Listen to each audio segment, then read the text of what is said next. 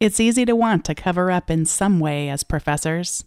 In today's episode, Dr. Jose Antonio Bowen encourages us to teach naked. Produced by Innovate Learning, maximizing human potential.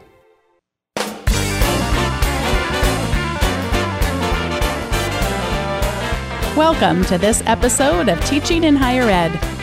This is the space where we explore the art and science of being more effective at facilitating learning.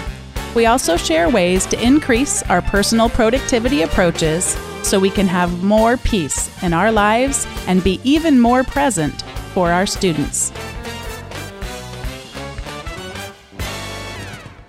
Dr. Jose Antonio Bowen is president of Goucher College. He's won teaching awards at Stanford, Georgetown, Miami, and Southern Methodist University, where he was the dean of the Meadows School of the Arts. He's written over a 100 scholarly articles, edited the Cambridge Companion to Conducting, is an editor of the six CD set Jazz, the Smithsonian Anthology, and has appeared as a musician with Stan Getz, Bobby McFerrin, and others. He's written a symphony, which has been nominated for the Pulitzer Prize and is the author of Teaching Naked How Moving Technology Out of Your Classroom Will Improve Student Learning.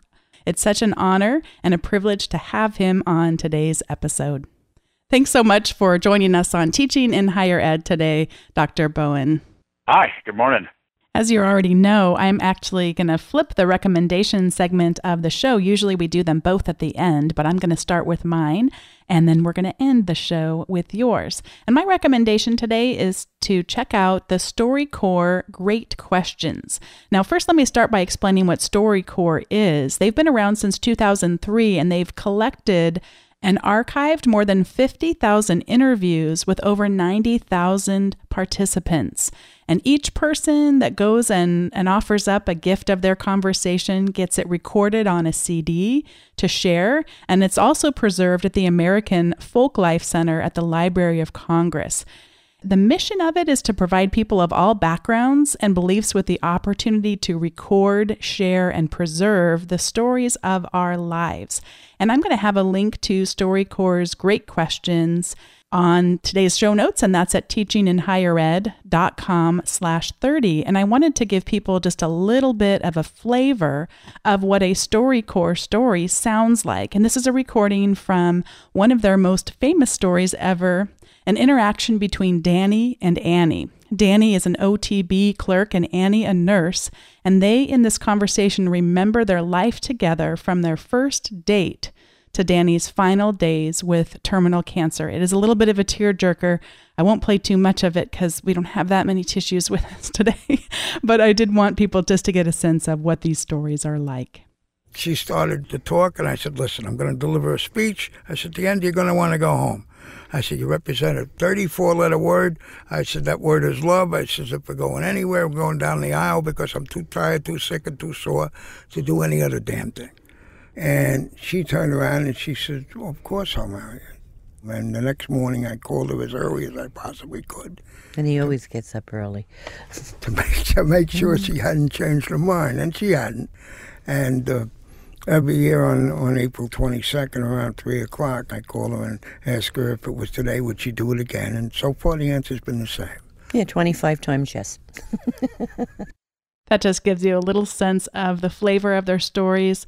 Unfortunately, Danny is no longer with us, but his story and his love for Annie and her love for him continue to live on through this StoryCorps story. So, Jose, I'm going to ask you just a few of the questions that they have on their Great Questions website, which is what I'm recommending today that people go to the Great Questions website and they think about someone that's special to them in their lives and they ask them some of these questions and maybe consider recording it so they might preserve that memory with that person. So, tell me, what is it you do for a living? What do I do for a living? Well, I find creative solutions for problems with people who think they can't talk to each other most of the time. I'm a musician, so I have a day job uh, like most musicians. And my day job is currently as president of Goucher College. And so people sometimes find that to be um, a stretch uh, from being an academic, you know, going to the dark side, but especially from being a musician. Hmm. But I, I, I tell people that being a musician is fundamentally about listening. And as an accompanist, I'm going to play the piano, and so I spent most of my life as an accompanist. So my job has been to make other people sound better, which is fundamentally the same job as being a college president. And how did you get into your line of work? um, kind of well, like by accident. I think I don't think anybody goes to college thinking they want to be a dean or a college president. You know, I was a musician, uh, but my parents, you know, first generation wanted me to, you know, couldn't major in mu- music, couldn't even major in classics, had to major in, in chemistry, you know, something practical. So I did. I worked as a chemist, et cetera, for a while. And only later in life did I realize that I could combine my interest in music with an academic career. I mean, who's ever heard of musicology? But I ended up as a musicology professor as a way to have a day gig that related to my my interest in being a musician. And then, you know, one thing led to another.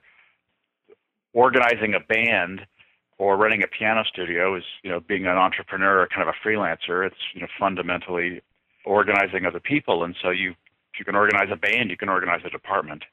From there, you get you get you move along the academic ranks, uh, and I found myself being a president before too long. What did you want to be when you grew up?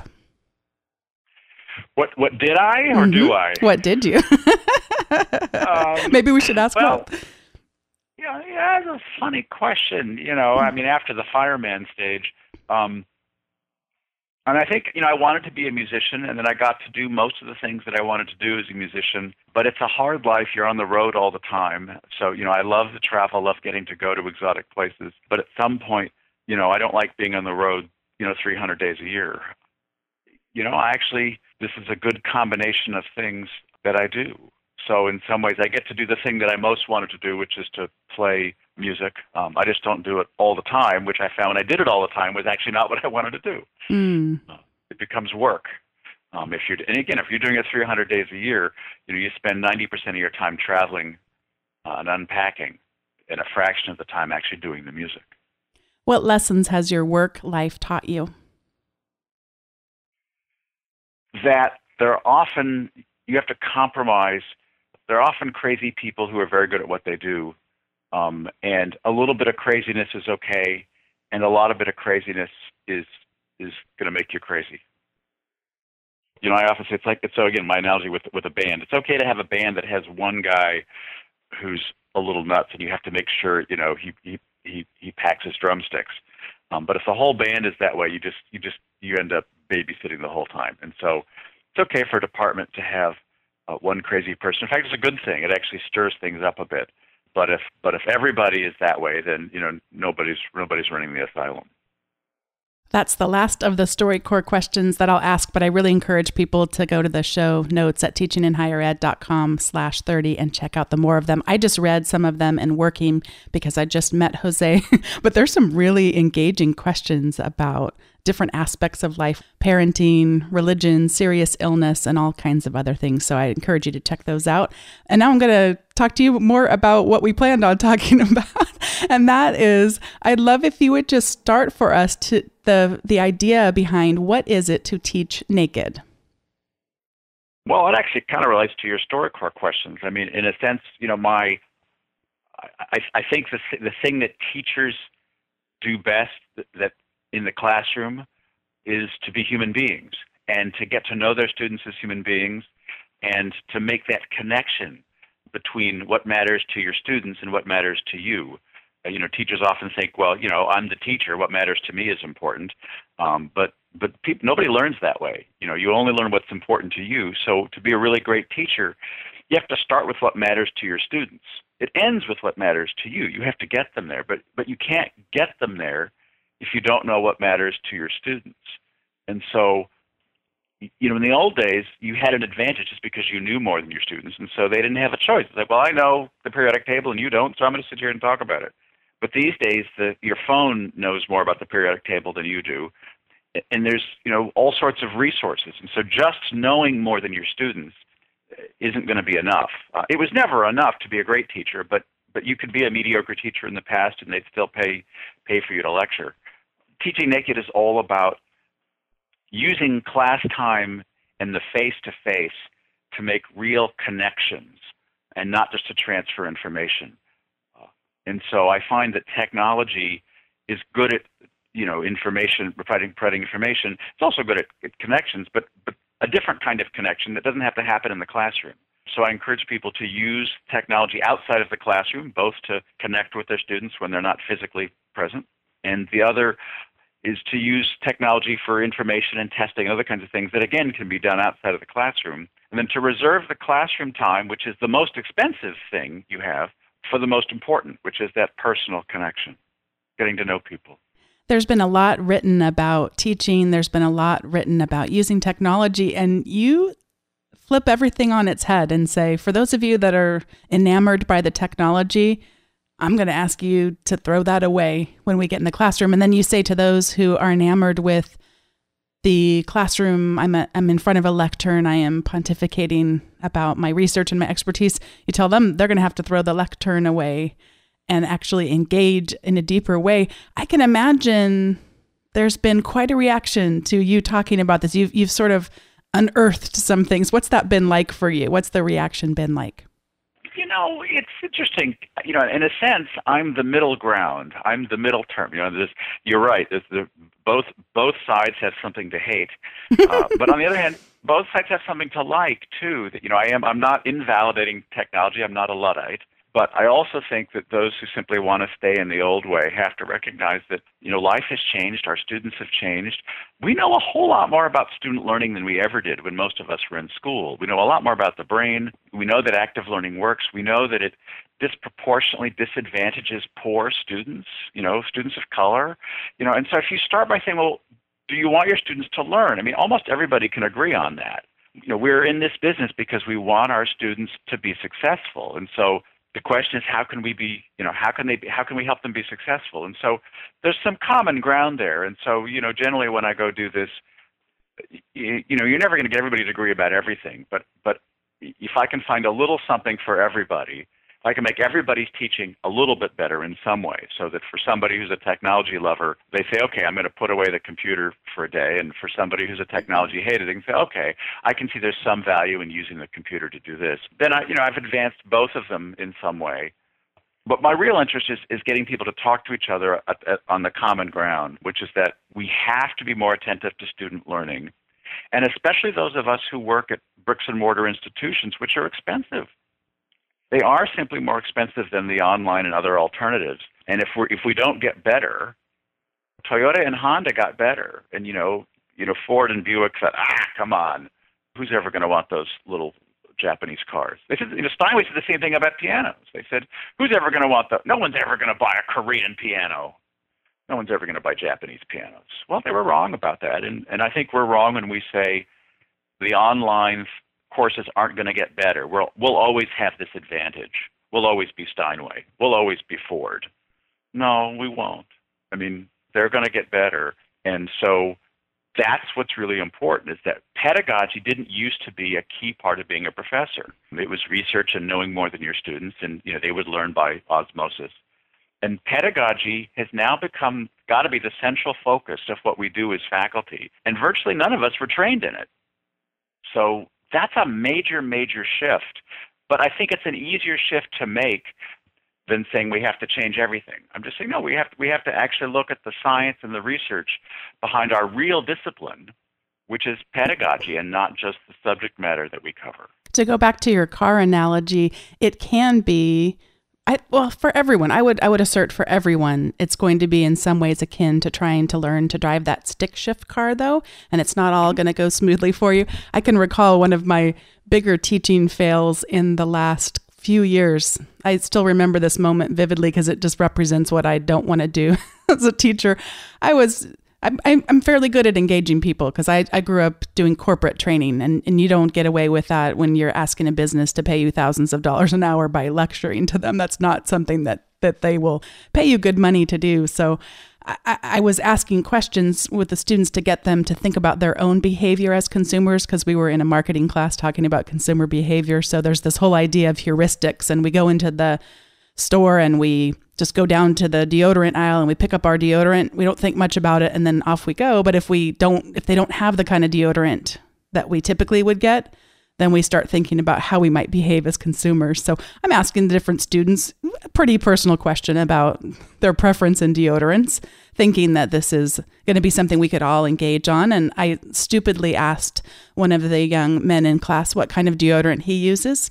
He, he is from a country in which they do not wear deodorant. And so he very boldly, not knowing that this was going to be something that would cause students to laugh at him in the classroom, said, I don't wear deodorant. And I thought, oh, I mean, just I still thinking back, it was a few years ago, and I'm still just blushing that that that ah stupid, stupid, stupid. So, so I think that sometimes people, as they started to drive this stick shift car and felt one of those jerks and thought, that's not what I want to do. I want to embrace diversity. I don't want to embarrass someone in the classroom. That they're going to have those failures. How have you helped people overcome those kinds of failures where it didn't go the way they wanted it to? And and yet they know that if they can just keep working on that gear shift it's going to pay off. Well that's a great great great example. I'm going to use that one because it's, it, it is all about the disconnect that we, we assume everybody is like us you know? And so you know you assume everybody uses deodorant and you know you're thinking okay i'm not talking about race. I'm not talking about whatever. This is safe. It's deodorant. Um, and and but again, we, we are opaque to our own intellectual accent. Right? Everybody has an accent every, in the way they speak, but they also have an accent in the way they think. And and so academics in particular are are are are really bad examples of learning because we learned in spite of the system right? So, so, so academics can say, "Well, I learned this way." It's like, no, no, never do that, because you know we're the oddballs, we're the weirdos, we're the people who like school so much we're still here. um, you know, most students don't learn that way. Um, they don't like school; they want to be done with school, and so we need to help the bottom half of the class, not the top two or three kids.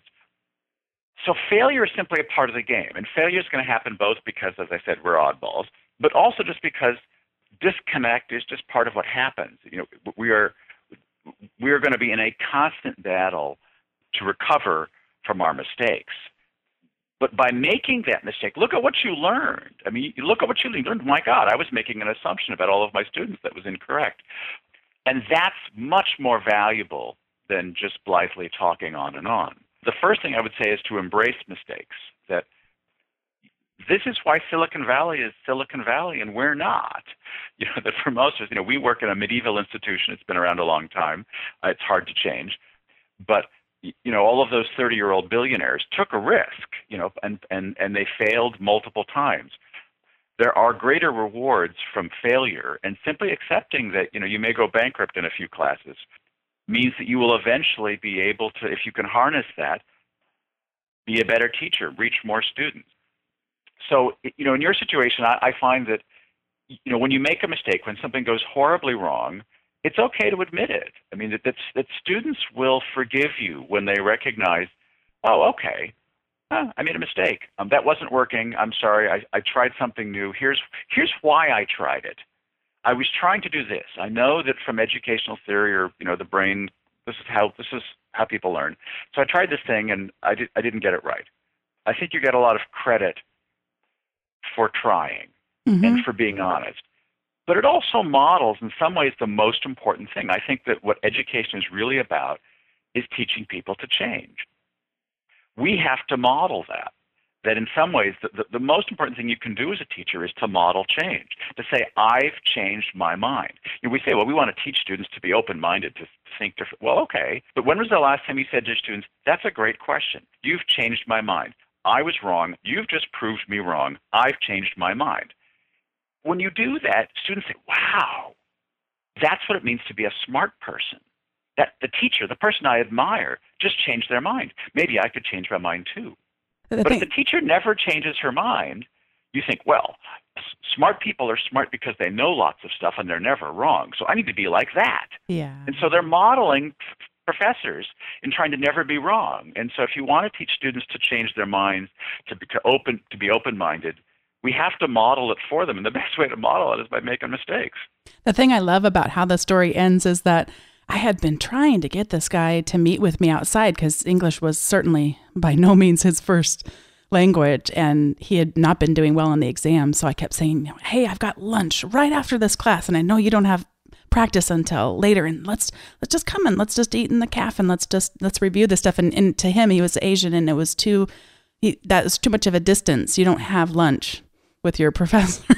And I, and Yeah. through that experience i think he saw that i was human and approachable beyond what he had experienced in the past. And so from that point on i made a mistake. I don't i'm not proud of that story except that i'm proud that it formed a relationship where we had lunch every week in that class after after that experience. I think i think it had a happy ending. And then i can also learn to be better at engaging and and and challenge my own assumptions like you said But I think I think there's plenty. The, the, the, the thing most of them to be proud about is that you know is that you made a mistake. I mean, we Mhm. have to. You know, the, the, the you know we, we say it. You know, the person who's never made a mistake. I mean, I mean, how good could they be? You know, how good a basketball player or a piano player could you be if you've never made a mistake? You know, that's how we learn. And so, if you're if you're not learning, you're not getting you're not getting better as a teacher. And so, in most disciplines, when you're teaching something, we teach through mistakes, and that's you know very very much true for all the physical skills. If you're teaching you know yoga or tennis or the piano, you know we're always talking about be where your body is. You know, learn from your mistakes. And as a teacher, we just you know again we're actually we're teaching mental complexity. We're trying to get our students to have a more complex model of the world and to understand that the answer to most things is it depends if we're going to do that, we have to model for them our own mental complexity and that we get it wrong. hmm That's what we do. If I were to go into a classroom where someone was truly living the principles of teaching naked, what would the classroom look like to me? What would I observe? Furniture would is you know uh, probably set up fairly randomly. There's no normal. There's no front. You know, it's an active classroom. It's it's it's, it's te- teaching the metaphor. No visual aid here necessary. I like furniture that moves around, not people in, in rows. You might still have 300 students in class, but the chairs are movable, and so people are in groups of two or three doing something. The first thing I tend to do is I push content out to students before class, and then I give them exams before every class. And I like index cards. So I'll, you know, if you have a reading, so what was your what was your favorite passage from the reading? What what what passage from the reading what which argument worked least well. Write that down, bring it to class. Okay, you read the Wikipedia site on this. Find three mistakes, write them on an index card, bring them to class. So, so something. So you come to class. The first thing that you do is you say, okay, so hand your card to your neighbor, turn it over and write a rebuttal, or you know, write an argument for or against. You know, some, some kind of writing happens at the very first thing in class that's reflective on on what students have have have done before they came to class. And then there's an activity or there's you know problems or we do something in class. Class tends to be noisy. Uh, I think we have the wrong idea about our classes being you know places that are that are quiet. There's a lot of back and forth about well, should we ban laptops? Um, should we do this? Should we do that? And there's an article in the Chronicle this week. Well, no, but you shouldn't need a laptop. I mean, or at least not for most of the time. I mean, you know, your class should be engaging enough. I mean, nobody uses a laptop while they're in yoga or playing tennis, right? It's because you're engaged doing the activity. It's you're too busy to be checking email between every ball. So that's the way class should be. It should be like a like an active tennis match where you're you're you're thinking about the next hit. At the same time, and I do allow computers in class, and I think it's it's good to periodically say to people, okay, take out your laptop or take out your phone, and and let's figure out the answer to a problem. And you might need to get data to do that because that's how the real world works. You know, nobody says, okay, you need to write your next paper without access to data and research, or you know, respond to this memo from the provost, but you can't use the internet. That's not very realistic. So classes are messy. I believe in noisy and messy classrooms, messy problems, complexity, lots of failure, people having to confront real problems, confront each other, confront me, etc. You said something that was subtle but distinct. You don't ban laptops. It's not that they're not allowed, it's that for what you're doing in that moment, they're not needed. And I think that helps that frame that relationship between you and the students as I don't know if this is too far to go, but as co-learners. So we're not going to need that for this particular conversation we're having or or co-learning we're doing together. And I think that that helps because then it's not this. There's, I guess it it's it uh, shrinks some of the distance that's there. You know, exactly. And I think, again, in the beginning, I probably have to say to you, you know, if you're a real beginner, I might have to say to you, you know, you probably shouldn't bring your phone onto the tennis court. You should probably just hold your racket with two hands. Mm-hmm. You, you know, but after the first lesson, I don't have to say that anymore. You know that if I'm really engaged, I need both hands on the tennis racket. And so, so I think it's okay to say, please close your laptops. Mhm. I'd like you to close your laptops, and I'd like you to now argue with your with the person sitting next to you about X. I'd like each of you to take a side in the following argument, or I'd like you to pretend that you're Henry VIII, and I want you to construct whatever. I mean, you know, I, I give you something to do that that that, that requires you not to use your laptop. So I think it's okay to guide students because students, you know, again, if this is the if you're the first naked teacher they've had or the first active classroom they've had, um, they're going to be surprised because you know students, you know, we say we don't lecture, um, but the evidence says we still do, and that students in most classes at most institutions walk into class, they open up their laptop and they start taking notes and use Facebook when they get bored. That's what's happening in most of our classrooms. So if you're the first person they've encountered that says, "Okay, we're going to play a game today," or we're going to do we're going to do the hardest problem set in class, and I want everybody who got the answer 12 to find somebody who got the answer 13 and argue with them about what the right answer is to this problem. They're going to look at you like you have three heads because they've never they've never encountered this. So the first time it happens, you probably need to explain, well, here's what we're going to do. Here's why. Transparency really works. Here's how your brain works. And and so we know this about, you know, your brain. And so we're going to argue about the right solution for this problem and do the most complicated problems uh, in class in teams because that's the way the real world works. Once you've got them used to that, I think you can you can kind of let it work the way it is. But it's like those mistakes that you make. If you notice that your students are all on Facebook, the solution is probably not to have a TA walk around the back of the classroom and say, "Hey, you're on Facebook. Get off Mhm. of Facebook or stop stop shopping." Um, but rather to, to change change your pedagogy. I mean, you know, and I, I, I always, you know, if, if you want to be a policeman, go go to the police academy. Mm-hmm. Uh, I don't, I don't. That's not the job I signed up for. I want to engage students, and so if I'm not engaging them, the problem is I'm not engaging them. Not that I need to police them better. what are some ways we can engage once they've left the classroom? Well, it turns out that we've been handed the best of all connecting tools in the world called Twitter. And Twitter is all about connections, right? You know, the short, short posts. But students think of our classroom as the ivory tower, right? I always say, you know, your classroom isn't Vegas. What happens here stays here. But the students don't know. The students actually think your class is like Las Vegas. That they don't actually recognize that what they're learning in class can be applied outside of class every day unless you force them to do it. And of course, once you do this, they, they start to get it. On Twitter, every time they find a movie they like or a meme they like or a post they like, they share it with their friends. They're used to finding things and saying, hey, everybody else needs to know about this on Twitter. You know, a great assignment is to say once a week, I'd like you to use the hashtag hashtag my course, and I'd like you to share something that you find on Twitter with that hashtag so everybody else can see it. And then you can pull them up in class and say, well, who found examples of, you know, abnormal psychology this week? And it doesn't matter if they use the New York Times or they found a cat video because it's the connection that matters. It's students saying, oh, this is an example of abnormal psychology wherever I live, wherever I found. This is what my roommate did. Here's a picture of my roommate doing something that I think is abnormal psychology. The point is that they're get they're applying, they're thinking, they're connecting, and so we've got to get over our you know our reluctance to use cat videos because that is how students think. I had a student actually post a Seinfeld video clip on a discussion board once, and my first reaction was, "Ah, come on, you know, a Seinfeld video." But in fact, he he had it exactly right. He had picked the 10 seconds that exactly demonstrated the concept we were talking about, and I just couldn't see it because I was I was poo-pooing the idea of a video. What is it? Half of all internet traffic is now video. It is increasingly how students think and share. And so what we want to do is have them think and share about our content. That's the world's easiest Twitter assignment. It means you have to get on Twitter, but the good news is they don't have to friend you or anything, right? All they have to you just use the hashtag. They don't need to follow you. You just need to give them a hashtag that you can then find on Twitter, and you can see what your students are posting about your class, which is actually pretty cool. because it's come up far too much i'm I, I can't believe i'm about to say this but i have sat in too many meetings lately where people say we're working on creating a hashtag and for anyone who is not aware you just press the pound sign and give it a name and that's how you create one in the middle of typing it's not something you have to send off your it department to create for you so Yeah, that's that's funny. I like that. Yeah, no, it is. It is actually the simplest thing. It is just you know Mhm. my you know your name, a course number, something.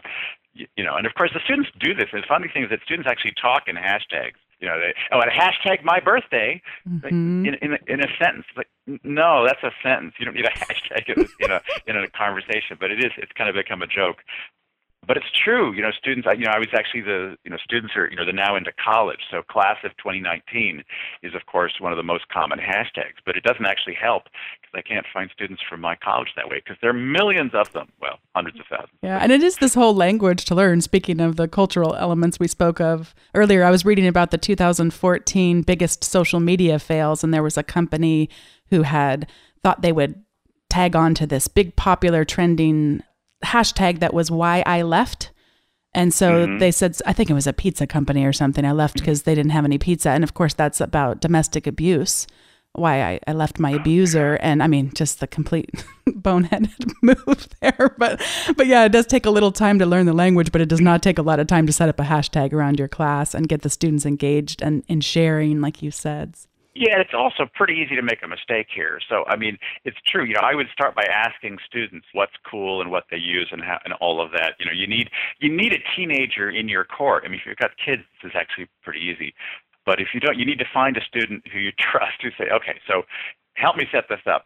What's a good hashtag and, and what's a good assignment and, and what will people not but then persevere a little bit because I think again you get points for trying Mhm. and you will learn something from trying. You will learn about this world that your students inhabit. And it's a little bit like a cell phone. You know, I was a cell phone resister, I admit it, but it did change my life. And this is before the smartphone. It just it allowed me to use that commute to talk to my mother every day and I was a better son because I had a cell phone.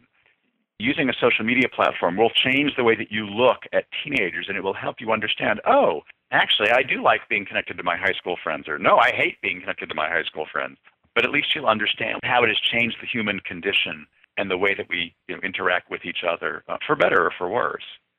This is the time in the show which we shift to recommendations. And as we all know, I already did my recommendation up front of the StoryCorps Great Questions. And so I'm going to pass it over to you to whatever you would like to recommend. Hmm. Okay. Well, I guess I'll, I'll let me do two websites. Games are like hashtags. It's like, oh, I need to I need to find uh, my my IT department needs to help me create a game that will do X. One of the easiest ways to engage students outside of classes with a game. The big repository is is Merlot.org. Merlot like the wine, but but org not com. The other one's a wine site. So if you get to the wine site, it's the other one. Um, but uh, but you know, then you can. It, this is a site that's curated by faculty, and so people like me give away stuff. Here's a game that you know, here's the here's a DNA model. Here's a whatever. Um, they're academic tools, so it's it's the, it's the essential site for looking for stuff. And another of my favorites is SmashFact.com. You can create your own games. You can customize your own games. SmashFact.com. It's very, very simple to use. It interacts with most of your learning management systems, so students can do. You know, I say here's a 10-level game. Uh, each level's worth a couple of points. It's worth 10% of your grade. Play the game all semester long, and if you want an A, you got to get to level nine. And that's easy, and students can then do it. And again, all that happens on the back end fairly seamlessly. Those are two sites that every academic should know for making games or just finding somebody else's game that you can then use in class. So I've gone and I've read Teaching Naked and I started to practice some of this in the classes. Some of it's going well, some of it's not. What's your last words of encouragement before we close today? Change is hard, uh, and it's hard for you and it's hard for your students. The process is not linear. We don't have a choice. We, we can't. We're not going to go back to lecturing all the time. Keep asking your students what's working. Expect some failure. Students are going to hate some of what you do. Some of it might be working, just not. You have to find a better way to figure out whether it's working. But the idea of I know what's going on, I walk into class, I'm going to talk, and nothing else matters. That should be dead and buried. This is much more like learning to play tennis. It's not going to be a linear process. You've got to work on page one before you work on page two. Uh, and the first thing you do when you learn to play tennis is to learn how to swing the racket. And you don't care where the ball goes at first. That's not your first mission. Is not to get the ball over your, the net. The first mission is to learn how to swing the racket, and then maybe page two, we learn how to use our feet. And so, you know, eventually you'll hit the ball over the net. And that's the process of learning, and we're all learning how to do something new, which is how to be better, more engaged teachers. President Bowen, thank you so much for investing your time today into this community where we're all trying to facilitate learning more effectively. Thanks. And thanks to you for listening to episode 30 of Teaching in Higher Ed, which you can access at teachinginhighered.com slash 30. If you'd like to get the show notes in your inbox every week, you can subscribe to the Teaching in Higher Ed weekly update that includes the notes and all the links that the guests and I talk about at teachinginhighered.com slash subscribe. That'll also get you the free Ed Tech Essentials Guide. Thanks so much for listening. If you have any suggestions for future topics you'd like to hear about or future guests, you can do that at teachinginhighered.com slash feedback. Thanks so much for listening and for being a part of the Teaching in Higher Ed community.